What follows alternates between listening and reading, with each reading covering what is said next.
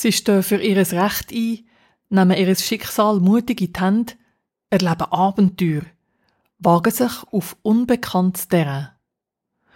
Ob schon die Bibel in ihrer Männerwelt entstanden ist, hat es dort auch interessante Frauengeschichten. Zusammen mit der Pfarrerin Annika Mudrak stellen wir in der nächsten Stunde ein paar von ihnen vor. Uns faszinieren die Frauen mit ihren ganz eigenen Geschichten. Wir fragen uns auch, was bedeuten die Geschichten für uns heute, wo wir doch so in einer ganz anderen Welt leben. Zwischen den einzelnen Frauengeschichten hören wir Musik. Es ist spannend, wie die Geschichten aus der Bibel Künstlerinnen und Künstler inspiriert haben zu ganz vielfältiger Musik. Mein Name ist Christine Sieber. Schön seid ihr heute Abend dabei.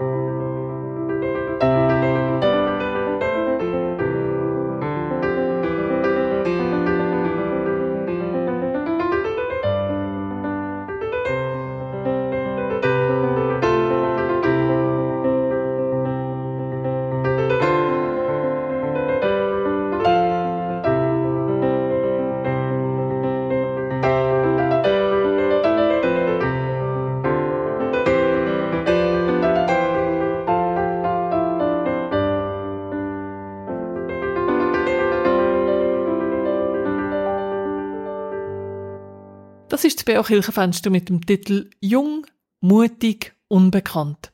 Frauen der Bibel mal anders. Wir fangen vorne in der Bibel an im ersten Buch Mose, ab dem 16. Kapitel. Dort wird die Geschichte von Hagar erzählt. Die Hagar ist ganz eine spannende Frauenfigur in der Bibel. Wir haben auf Radio BO schon eine Sendung gehört im Januar über sie, ähm, zusammen mit der Susanne Peter ehemalige Geschäftsführerin vom Frauenhaus Zürich. Und warum sie dann gerade mit ihr über die Hagar hat geredet, das hören wir jetzt gerade, weil die Hagar, das ist eigentlich eine Geschichte von Gewalt gegen Frauen in der Bibel. Annika Mundrak, was hat die Hagar erlebt? Ja, die Geschichte von Hagar ist wirklich eigentlich eine traurige Geschichte. Man könnte es zusammenfassen, vergewaltigt, ungeliebt, gedemütigt. In biblischer Zeit gab es kein Selbstbestimmungsrecht für die Frau. Und so ist Hagar auch nicht wirklich die Geliebte im heutigen Sinn von Abraham, Sie war die Magd von Sarah. Also man muss einfach sagen, der Abraham, dem ist versprochen worden, er wäre die Vater von einem grossen Volk. Gott hat ihm das gesagt. Der Abraham kommt aber in die Jahre und die Frau, seine Frau Sarah hat immer noch kein Kind geboren. Und dann kommen sie so ein bisschen in Zugzwang. Darum fängt eigentlich eine Geschichte von Hagar an. Genau, die Hagar muss dafür herhalten, weil Sarah keine Kinder bekommt. Noch nicht. Und ich kann mir das gar nicht so richtig vorstellen. Die Hagar muss ja jung gewesen sein und wird an einen alten, an einen uralten Mann verschenkt. Und eigentlich ist das nichts anderes, was in der Geschichte da passiert, als Vergewaltigung. Und es geht nicht um Begehren oder erfüllte Sexualität, weder von Abraham noch von Hagar. Es geht um die Fortpflanzung allein von Abraham. Er bekommt die Verheißung, dass er zahlreiche Nachkommen geschenkt bekommt, wie Sterne am Himmel oder Sand am Meer. Aber erstmal passiert nichts. Und damit kommt Hagar ins Spiel. Aber der Fortgang der Geschichte zeigt ziemlich deutlich, dass es nicht so einfach ist, Gefühle auszusperren. Hagar wird schwanger und ist stolz. Und Sarah, die tobt. Ich glaube, wir können uns vorstellen, welche Dynamik diese Dreiecksgeschichte im Hause Abrahams entfaltet. Ja, ich finde nochmal schwieriger, dass ähm, Hagar ja die Magd ist für Sarah. Also sie ist Angestellte, sie muss das machen, was Sarah sagt, ist ihr eigentlich auch ausgeliefert. Genau, und Sarah lässt sie das dann auch spüren. Zwischen Eifersucht und Hochmut, Angst und Zorn spricht eigentlich Abraham Sarah zu, dass sie mit Hagar machen kann, was sie will. Und Hagar spürt das und ihr ist klar, dass sie keinen Schutz finden wird. Sarah, die ihr nachstellt, und Abraham, der sie nicht wirklich verteidigt. Und dann zieht es sie in die Wüste. Nicht unbedingt aus Kalkül oder als frommer Wunsch, sondern weil sie wirklich Angst hat vor Sarah. Sie ist ziemlich unglücklich und traurig und verängstigt und es begegnet ihr ein Engel. Er findet sie quasi an einer Art Wasserquelle und schickt sie zurück. Sie solle nicht aufbegehren gegen Sarah. Die Aussage finde ich allerdings schon ziemlich schräg. Das finde ich ja, das ist ein ganz schwieriger Teil in dieser Geschichte. Es ist ja schön, dass Tagar ähm, eine Quelle findet in der Wüste, dass ihr ein Engel begegnet, eigentlich, dass sie Hilfe bekommt. Und er sagt er ihr einfach, gang zurück und folge Sarah, du dich unterordnen. Das ist so ein schwieriger Befehl. Ja, ich kann den Befehl überhaupt nicht einordnen in der Bibel, aber mit dem Befehl geht eine weitere Verheißung einher. Wenn sie zurückgeht, würde sie einen Sohn gebären und ihre Nachkommenschaft würde zahlreich. Und Hagar macht es wirklich, sie geht zurück. Aber klar, es kehrt kein Frieden ein. Sarah wird dann doch schwanger und bringt Isaak zur Welt und verlangt dann von Abraham erneut, dass er Hagar und Ismael wegschickt. Also Sarah hat eigentlich Angst um das Erbe von ihrem eigenen Kind. Der Ismael, der Sohn von Hagar, zählt zwar auch als Sohn von Abraham, zählt eigentlich sogar als Sohn von Sarah, rechtlich gesehen, und gleich wird sie ja ihr, ihres eigenen Fleisch und Blut dass, dass äh, ihre Isaac den ganzen Vorteil hat, oder? Ja klar, Sarahs Verhalten ist völlig nachvollziehbar. Was ich weniger verstehen kann, ist, dass Abraham ähm, Sarah recht gibt und Hagar ein zweites Mal fortschickt. Ja, genau. Also der Abraham ist ja wirklich der grosse Urvater in der Bibel und ähm, der, der glaubt hat und äh, auf, auf das Wort von Gott ausgezogen ist in ein neues Land und alles. Und der scheint er doch recht, ähm, er kann sich nicht so entschließen. Ja, entweder steht er unter dem Pantoffel seiner Frau oder aber ähm, er macht es um des lieben Frieden willens, weil er merkt, dass zwei Frauen, zwei Kinder nicht zum Frieden führen. Aber was auch immer seine Entscheidung ist, es scheint ihm schwer zu fallen, das zumindest sagt der biblische Text. Ähm, und er gibt Hagar Wasser und Brot mit, aber schickt sie dann gleichwohl in die Wüste. Und was folgt, ist wirklich dramatisch. Hagar irrt mit Ismael umher, das Wasser geht aus, und sie wirft völlig verzweifelt ihren Sohn unter einen Strauch und weint. Ehrlich? Und geht selber auch weg. Also für das, dass sie nicht muss zuschauen, wie er stirbt. Das ist schon, es ist hochdramatisch. Ja, es und, ist zum Mitweinen. Ja. Eigentlich. Und in der biblischen Geschichte kommt dann aber erneut ein Engel und sagt zu Hagar, nimm das Kind, Gott wird dir beistehen. Was dann im biblischen Text weiter passiert, bleibt relativ ungeklärt. In der Wüste zieht Hagar ihren Sohn Ismael groß, allein. Das letzte, was von ihr und ihm berichtet wird, ist, dass sie ihm eine Frau aus Ägyptenland aussucht, aus ihrer alten Heimat. Genau, und mit der Frau äh, zusammen wird der Ismael eigentlich zum Ahnvater vom arabischen Volk, Genau, und er und sein Vater gelten dann als Propheten vom Islam bis heute. Und so macht die Geschichte eigentlich einen schönen Bogen wieder zum Anfang. Damit ist, ist auch begründet, warum dass die drei Weltreligionen relativ nah beieinander sind. Der ähm, Islam hat den gleichen Stammvater wie das Judentum, nämlich der Abraham. Und nachher das Christentum ist aus dem Judentum heraus erwachsen. Was lassen wir für die Musik zur Hagar? Ich habe ein ganz schönes Lied ausgesucht zu der Hagar, ein bisschen traurig anmutend, passend zur Situation von der Kate Winslet. What if? Here I stand alone with this weight upon my heart, and it will not go In my head, I keep on looking back, right back to the start, wondering what it was that made you change. Well, I tried, but I had to draw the line. And still, this question keeps on spinning in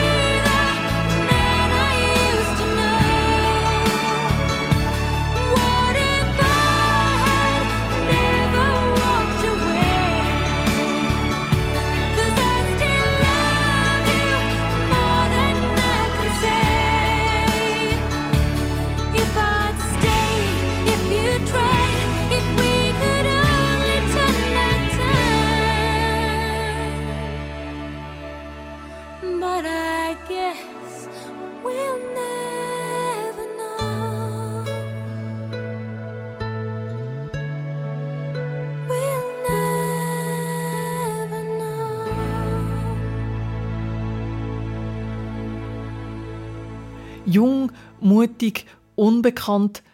Das trifft ganz sicher zu auf die nächsten Frauen aus der Bibel, wo Annika Mudrakonig darüber reden im Beokirchenfenster. Ihre Geschichte steht im vierten Buch Mose, im Buch Josua und in der ersten Chronik. Christine Sieber, du hast dir ganz spannende Frauengestalten ausgesucht, nämlich die Töchter Zelophats.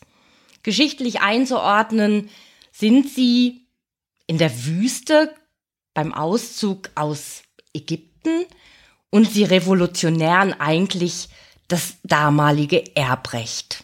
Was hat es genau damit auf sich? Ja, das ist wirklich speziell. Ähm, die tauchen eigentlich als erstes in einer so einer Namensliste auf, in einer Genealogie. Und nachher beim Durchlesen habe ich wirklich so gedacht, so, ah, warte jetzt, das sind Frauen. Und sonst kommen in diesen Genealogien nur Männer vor. Und darum ähm, bin ich dem noch ein bisschen genauer da nachgegangen. Und es ist ja so, dass das Volk Israel, wie du gesagt hast, die ziehen aus Ägypten aus. Und es geht darum, wie wird das Erbe in Zukunft verteilt. Also die ähm, wollen das Land Israel erobern, in Besitz nehmen und ähm, machen sich jetzt schon Gedanken darum, wie wird das verteilt. Jetzt ist aber der Zellofach, der hat nur Töchter. Also nur ein Anführungszeichen, aber Töchter können zu dieser Zeit nichts erben. Das, was ihm würde zustehen würde einfach verloren gehen. Also das weiss, weiss seine Töchter nicht. Das ist jetzt lustig. Nicht er hat sich gewehrt für seine Töchter, sondern seine Töchter haben sich für sich selber gewehrt. Und sie treten dann an Mose heran und klagen das ein. Genau. Und der Moses ist also wirklich der grosse Führer von dieser Zeit. Der führt jetzt das Volk Israel raus aus Ägypten, durch die Wüste.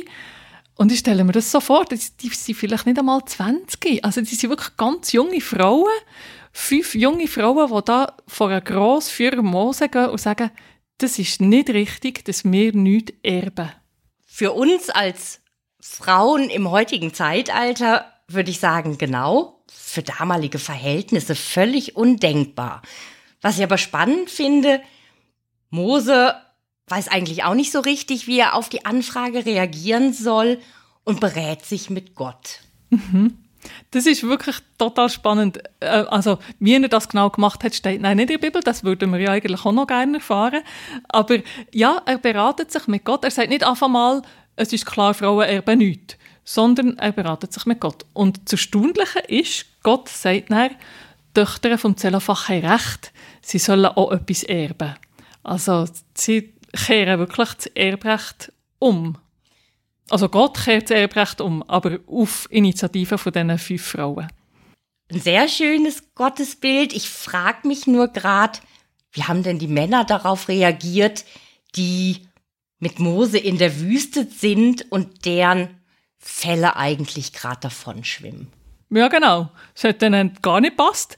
Es gibt einen weiteren Abschnitt nachher, man nimmt an, dass das ein bisschen später passiert ist, ähm, so wie ein zweiter Akt von dieser Geschichte, ähm, wo nachher die Männer wirklich äh, aufbegehren und sagen, ja, hey, und nachher heiraten die und nachher heiraten sie noch jemanden aus einem anderen Stamm und dann geht der Erbbesitz aus unserem Stamm raus. Das geht gar nicht. Und Ganz erstaunlich finde ich, das Anliegen wird wieder vor Gott gebracht. Mhm. Was passiert dann? Ja, und der, aber wieder, wie die Beratung stattfindet, wissen wir nicht. Aber das Erstaunliche ist, die Antwort von Gott ist wirklich, die Töchter vom Zellofach sollen den heiraten, was sie gerne wollen. Und das ist einfach nochmal eine neue Revolution. Zu dieser Zeit ist man einfach ausgelesen worden. Die Eltern haben bestimmt, wer, wer heiratet. Und sicher nicht die jungen Leute haben selber ausgelesen. Und schon gar nicht die jungen Frauen. ja, was Frauen schon damals im alten Israel, wenn sie für ihr Recht einstehen, auch bewirken konnten, das erstaunt mich immer wieder. In der Zwischenzeit ist Mose verstorben. Sie sind mittlerweile im gelobten Land angekommen. Und Machla, Noah, Holger, Milka und Tirsa klagen ihr Recht ein. Bekommen sie es? Ja, sie bekommen es, aber ich finde es schon nochmal spannend, dass sie müssen ihr Recht einklagen Also, sie sind eingezogen, wie du hast gesagt, Annika Mudrak, und nachher ähm, ist das Land verteilt worden an die Leute. Also, man hat das probiert, möglichst gerecht zu verteilen, dass jeder so viel bekommt, dass er leben davon kann. Und offenbar sind die fünf Töchter vom Zellofach leer ausgegangen, sonst müssten sie ja nicht ihr Recht einfordern. Und jetzt, ja, gehen sie wieder vor die zwei höchsten Männer vom Volk, der Josua, der der Nachfolger war von Moses, und der Eleazar, der Hohepriester, und sagen, gib uns jetzt das, was uns ist versprochen worden. Ja, dass man das vielleicht dann doch mal vergisst, ist ja auch nur allzu nachvollziehbar. Nicht für die fünf Frauen, aber für die Situation und die Tradition in der damaligen Zeit. Ja, verständlich. Ich finde es auch cool, haben sie es wirklich gemacht und sich durchgesetzt. Ähm, was mich dann eigentlich geärgert hat beim genaueren Studium der Bibel, ist, dass in Chronik werden sie wieder verschwiegen. Also die Chronik ist wie das späteste Buch, wo die Töchter vom Zellofach vorkommen, oder eben der Zellofach selber. Und in Chronik ähm, steht auch nichts von diesen fünf mutigen Frauen, die sich eingesetzt haben für ihr Recht. Genau, da heißt es nur, Zelophat hatte Töchter. Und das große Fragezeichen bleibt, was ist mit ihrem Erbe? Christine Sieber, was hast du für Musik ausgesucht zu den fünf Töchtern? Ja, passend zur Revolution, die die fünf ausgelöst haben im Erbrecht, lassen wir Revolution von Stefanie Heinzmann.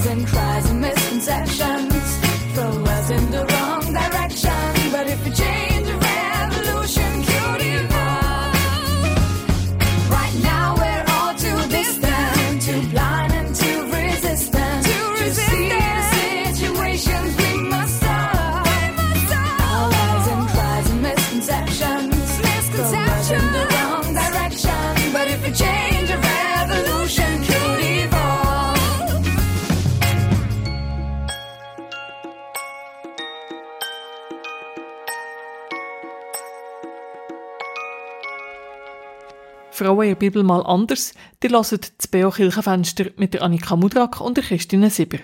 Wir haben noch eine weitere Geschichte aus dem Alten Testament, aus dem ersten Buch Samuel, überschrieben mit die Schöne und der Nah. Es ist die Geschichte von Abigail. Was wissen wir von ihr? Ja, das ist wirklich spannend. Es wird ausdrücklich gesagt, dass sie sehr schön ist. Ähm, also das scheint zu ihr zu gehören. Auch ihr Name heißt Mein Vater jubelt. Und man weiß, sie ist eben mit dem Nabal geheiratet. Das ist äh, auch lustig. Dem sein Name bedeutet nämlich Dummkopf. Also die ganze Geschichte ist für mich so ein bisschen ähm, eine konstruierte Geschichte. Ich sehe, ich sehe es fast ein bisschen wie ein Theater vor mir. Ähm, aber die schöne Abigail, die geheiratet ist mit dem dummen Dummkopf Nabal und nachher noch der aufsteigende König David, der junge David, der noch nicht König ist, aber mit der Räuberbande durchs Land zieht und so in Kontakt kommt mit der Abigail und dem Nabal. Wie kommen David und Nabal miteinander ins Gefecht? Genau, der Nabal ist ein Schafzüchter, ein reicher Mann, ähm, hat offenbar Haufen Schaf und der David, hast schon gesagt, der ist zu dieser Zeit ein junger, aufmüpfiger Mann mit einer Art Räuberbande. Die ziehen um in die Wüste, weil sie müssen flüchten vor dem Saul, der rechtmäßige König von Israel, der aber weiß, dass der David mal wird König werden und darum hat er berechtigt Angst vor ihm und will ihn umbringen. So ist der David geflüchtet in die Wüste und hat Leute um sich geschart. Und weil man ja irgendwie muss überleben in der Wüste, tut er wahlweise ähm, ein räubern und wahlweise eben auch Schutzdienste anbieten. Jetzt hat er im Nabal Schutzdienste angeboten, um seine grosse Schafherde zu schützen. Aber Nabal weist ihn relativ schroff ab. Ja, das ist also noch krass. Der David will jetzt äh, seinen Lohn für seine Schutzdienst, geht mit dem zum Nabal. Und der Nabal sagt einfach, David, wer ist denn das, was sich heute alles für Gesindel umtreibt? Also er sagt sozusagen, den kenne ich nicht, mit dem habe ich nichts zu tun. Ich kann mir vorstellen, dass David das nicht unbedingt erfreut. Nein, der freut das gar nicht. Der wird fuchsteufelswild und sagt, der Nabal zahlt mir jetzt die Schutzdienste. Das ist schließlich ein reicher Typ und ähm, ich habe jetzt äh, ein Jahr lang dann seine Schafe geschützt. Also das, da will ich mein Geld dafür. Und weil er so verrückt ist, sagt er, ich komme mit mir eine ganze Bande und bringe alle um auf dem Hof vom Nabal und holen mir mein Geld selber. Und dann taucht die schöne Abigail auf und die Geschichte nimmt ihre Wendung. Ja, tatsächlich. Im Keimen packt sie Vorräte ein, äh, Geschenke, wertvolle und Eselinnen und ja, bringt das alles, zieht dem David entgegen. Ist ja auch nicht ganz ungefährlich. Also, die braucht eine gehörige Portion Mut, um einem fuchsteufelswilden ähm, Schutzdiensttyp entgegenzuziehen und zu sagen, ähm, bitte überlegt das nochmal. Es klappt aber, weil die Abigail wahrscheinlich einfach wirklich so wunderschön ist und eine gute Diplomatin. Ja, sie zieht dem David entgegen mit den ja schon fast prophetischen Worten, Gott wird dich zum königlichen Hirten bestimmen. Damit ist sie ja eigentlich auch eine Nachfolgerin von Samuel selbst. Ja, genau. Der Samuel ist ja der Prophet, der David äh, eingesetzt hat, der gesagt hat, du wirst mal König. Und ich finde eben das Wort, das Abigail wählt, sehr geschickt, weil sie tut damit der David auch daran erinnern, ein königlicher Hirt ist einer, der gut schaut zu seinen Leuten, der sie nicht einfach umbringt, nur weil er jetzt gerade verrückt ist über sie. Sehr prophetisch und wirklich sehr gelungen. Aber was sagt Nabal zu der ganzen Geschichte? Also der Nabal ist überhaupt nicht zufrieden mit der ganzen Sache. Der hat ja am David am liebsten nichts gezahlt. Die Abigail ist auch im Keimen weggegangen von ihm mit all diesen Geschenken. Und wo die Abigail zurückkommt und dem Nabal die ganze Geschichte erzählt, so im Sinn von, wir sind froh, wir haben das Unheil abwenden, der David bringt jetzt nicht alle auf dem Hof um, dann hat der Nabal so einen Schock, dass er gerade einen Schlaganfall hat und wenige Tage später stirbt an den Folgen von dem. Ja, das ist wirklich wie in einer schlechten Komödie, der Böse muss gehen und stirbt und der junge, hübsche, aufstrebende Nachwuchs buhlt um die Frau. David heiratet Abigail und damit steigt sein Ansehen und Einfluss auch in der Region. Genau, weil Abigail ist ja die reiche Witwe vom Nabal, äh, hat in dem Sinn all sein Reichtum geerbt und damit bringt sie das in die Ehe mit dem David ein ist wirklich eine spannende Geschichte. Du hast am Anfang gesagt, diese Gegensätze vom dummen, rüpelhaften Nabal, der klugen Abigail und dem jungen, dynamischen, aufstrebenden David. Es ist spannend, dass die Geschichte so in der Bibel steht. Ja, wirklich. Und eben mit ganz viel Wortwitz. Es ist wirklich, äh, es ist wie ein Theater, man kann das gerade so aufführen. Mich fasziniert Abigail auch noch, dass sie in ihrer Notlage, also es ist ja wirklich schlimm, du weißt, da kommt eine ganze Armee auf die Hof zu und will einfach alles umbringen. Sie jammert nicht oder, oder sagt, was ist der Nabal für die schlechten Herr, sondern sie handelt einfach. Sie sagt, jetzt muss etwas gehen und äh, holt das Beste raus. Ja, widersetzt sich jedem David entgegen und wendet damit das Unheil wirklich ab. Genau. Und wie du gesagt hast, eine Prophetin. Eigentlich redet sie da wirklich prophetische Worte. Es ist wirklich auch so kennzeichnet, wenn man es genau liest, in der Bibel sind es wirklich die Worte, die Propheten brauchen. Schon eine weitere bedeutende Frau im Alten Testament. Jetzt bin ich gespannt, Christine Sieber, was du für Musik ausgesucht hast. Ja, weil Abigail nicht nur schön war, sondern auch sehr mutig, hören wir von Sarah Bareilles Brave.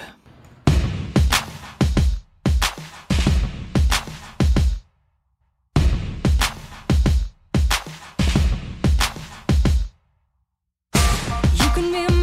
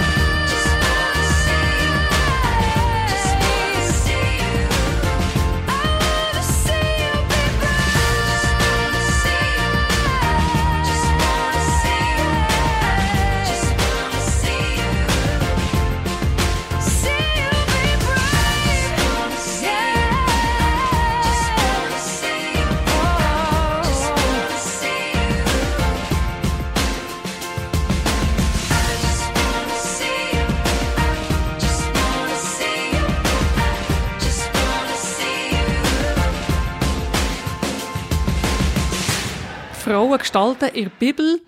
Eine, die ganz wichtig ist und wo extrem viel Literatur darüber geschrieben worden ist, Filme über sie gemacht worden, Lieder gibt es auch ganz viel zu ihr, ist Maria Magdalena.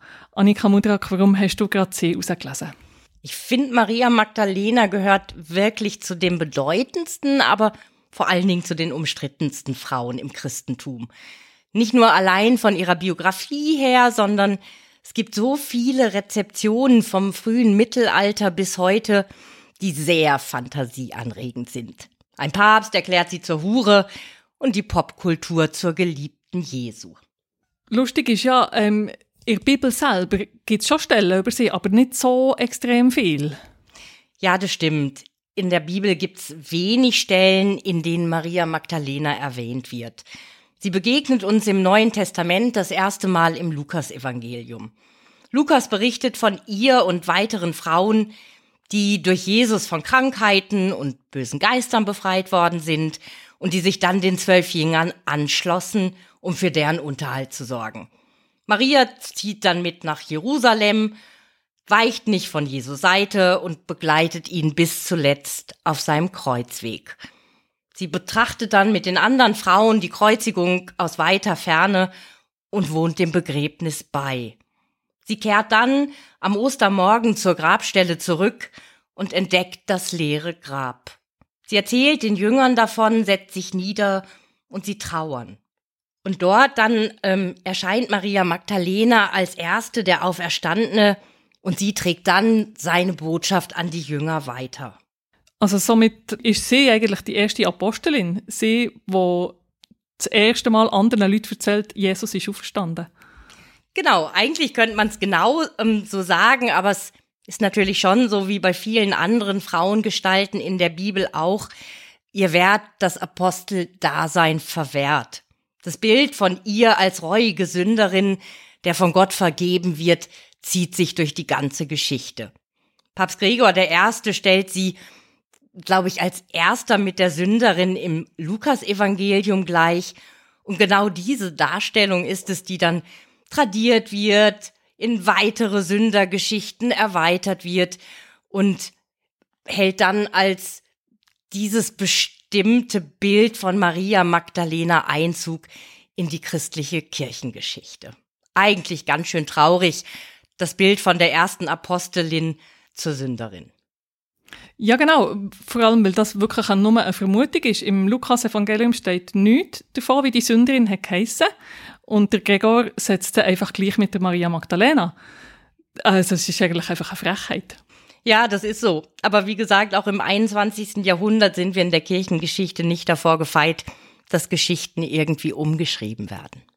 Ja klar, auch die andere Deutung ist ja spannend und ähm, äh, auch nicht beleidigt, dass sie die Geliebte war von Jesus, aber halt auch das hat die Fantasie der Leute inspiriert. Maria Magdalena alleine, der Jesus steht auch nicht vor einer Frau und äh, geht ja fast nicht, dass jemand zu dieser Zeit als 30-Jähriger nicht ist verheiratet war. Ja, warum denn nicht Maria Magdalena? Aber auch das ist ja überhaupt nicht beleidigt. Ja, was so eine Flasche Salböl und die langen offenen Haare alles so ausmachen können.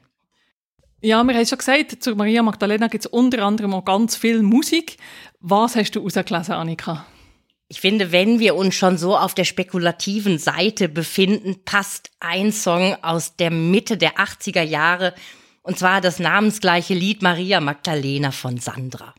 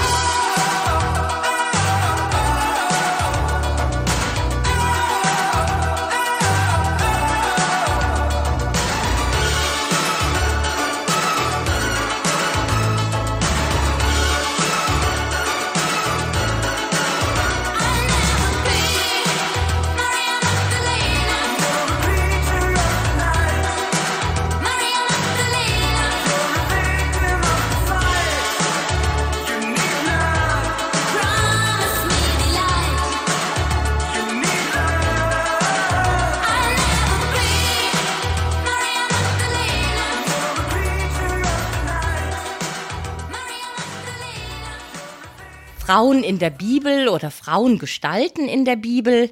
Christine Sieber, warum ist das Thema für dich insbesondere ein wichtiges Thema? Ah, es hat ganz verschiedene Seiten, die mich daran interessieren.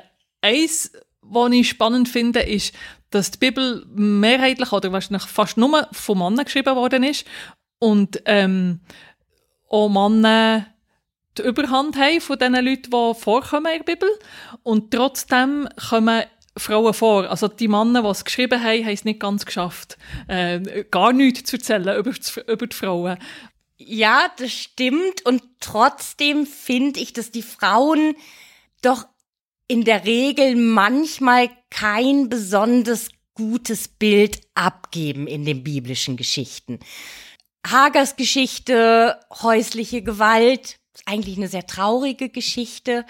Maria Magdalena, eigentlich in der Bibel gar nicht so negativ zitiert, wird aber in der Kirchengeschichte zu einer ganz, ganz schlechten Person performanced. Das hat ja einen Grund. Ja, und da finde ich schon, das ist äh, wieder, äh, die Geschichte von denen geschrieben wird, meistens von den Männern geschrieben wird. Und ähm, vielleicht auch ein bisschen die Angst war, dass jetzt die Maria Magdalena nicht allzu gut darf dastehen gerade weil sie die erste Zeugin war vom auferstandenen Jesus. Also äh, eine extrem wichtige Person. Und vielleicht hätte man es ein bisschen abwarten müssen, weil, weil man das lieber einem Mann hätte gönnt. Ja, das kann ich mir schon vorstellen. Trotzdem bin ich jedes Mal erstaunt, wenn ich die Gestalten in der Bibel so mir vergegenwärtige. Geschichten sind ja teilweise 1800, 1500 Jahre alt, welche Relevanz sie trotzdem noch für die heutige Zeit haben. Ja, ich finde eben total haben sie noch eine Relevanz für die heutige Zeit. Also gerade Hagar, wo du vorhin hast gesagt, häusliche Gewalt, das ist leider immer noch voll Tatsache und findet statt. Ähm, und dass dort vielleicht Frauen, die in einer ähnlichen Situation sind, auch Mut schöpfen und sagen, hey, er Hagar hat den Engel geholfen. Oder die Hagar hat gesagt, Gott ist ein Gott, der mich sieht. Also meine Geschichte ist nicht ungehört und ungesehen. Ähm, dass das vielleicht trotzdem Mut macht, auch wenn die Situation an und für sich ja noch nicht besser macht. Genau. Oder, oder die Töchter vom Zellofach, das fasziniert mich total, dass die einfach sagen, hey, und das ist unser Recht und wir stehen dafür ein. Und auch wenn ihr Männer das jetzt wieder vergessen, dass ihr uns das schon mal versprochen habt, kommen wir nochmal und sagen, gebt uns jetzt das, was ihr, nach, was ihr uns versprochen habt. Und stell dir das mal... Das ist doch ein bisschen der Mut, weißt du, Frauen äh, sind ja heute wirklich in der Schweiz in einer viel besseren Situation und trotzdem auch der Mut zum Herstellen sagen, das steht mir jetzt dazu. Und da finde ich die ähm, Töchter Zelofats ein gutes Beispiel dafür, dass sich die Situation doch mal umkehrt, wenn ich mir vorstelle, dass heute 15-jährige Konfirmanden von mir für dieses Recht eintreten müssten. Ich glaube, sie würden scheitern. Mhm. Und das haben die damals im, in der Zeit gegenüber Mose einfach hinbekommen. Ja. Das finde ich ganz, ganz spannend.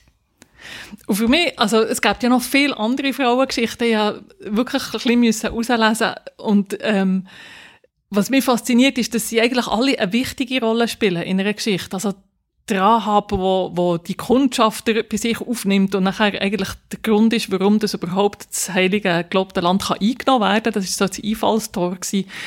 Einfach, es gibt so, so viele so schöne Frauengeschichten, wo, wo ich finde, es ist einfach der Wert, über sie zu erzählen, dass man sie ähm, ein bisschen mehr vorholt, weil halt doch, es ist ein kleinerer Teil der Bibel und trotzdem sind sie ganz wichtig. Ja, sie haben bis heute ihre Wichtigkeit nicht verloren und ich freue mich, dass wir heute darüber gesprochen haben.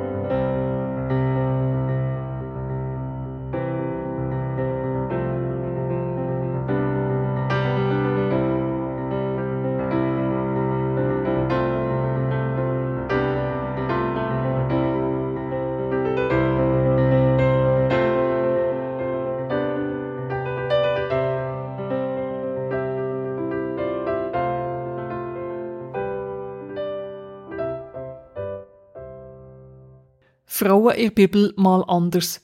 Die Annika Mudrakone haben euch vier Frauengeschichten vorgestellt. Die Hagar, eine Geschichte von häuslicher Gewalt und Abhängigkeit. Die fünf jungen Töchter vom Zellophach, die sich mutig für ihr Recht eingesetzt haben. Die schöne und diplomatische Abigail, die mit Charme und Verhandlungsgeschick ein Blutvergießen kann verhindern und die Maria Magdalena, erste Zeugin vor Auferstehung von Jesus und Projektionsfigur für ganz viele Spekulationen. Es gibt noch viel mehr spannende Frauen.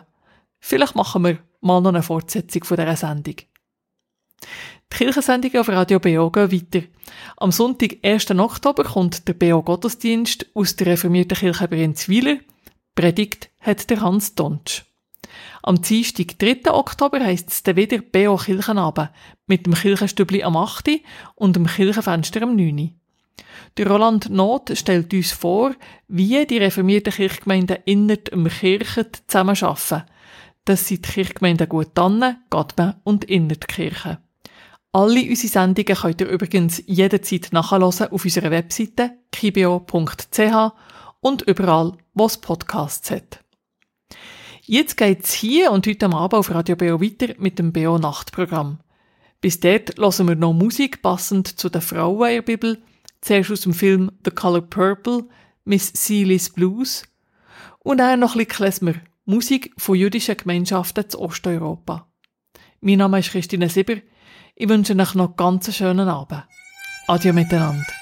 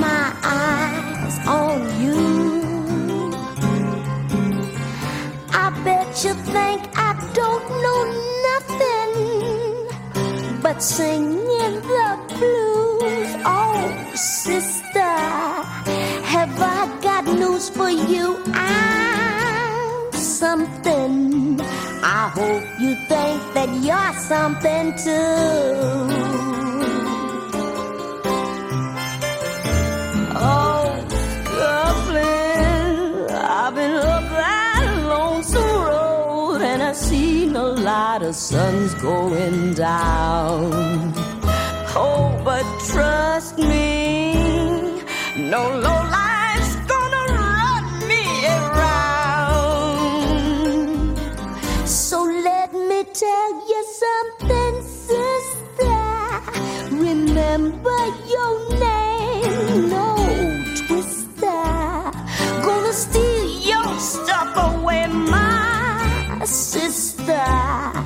We sure ain't got a whole lot of time.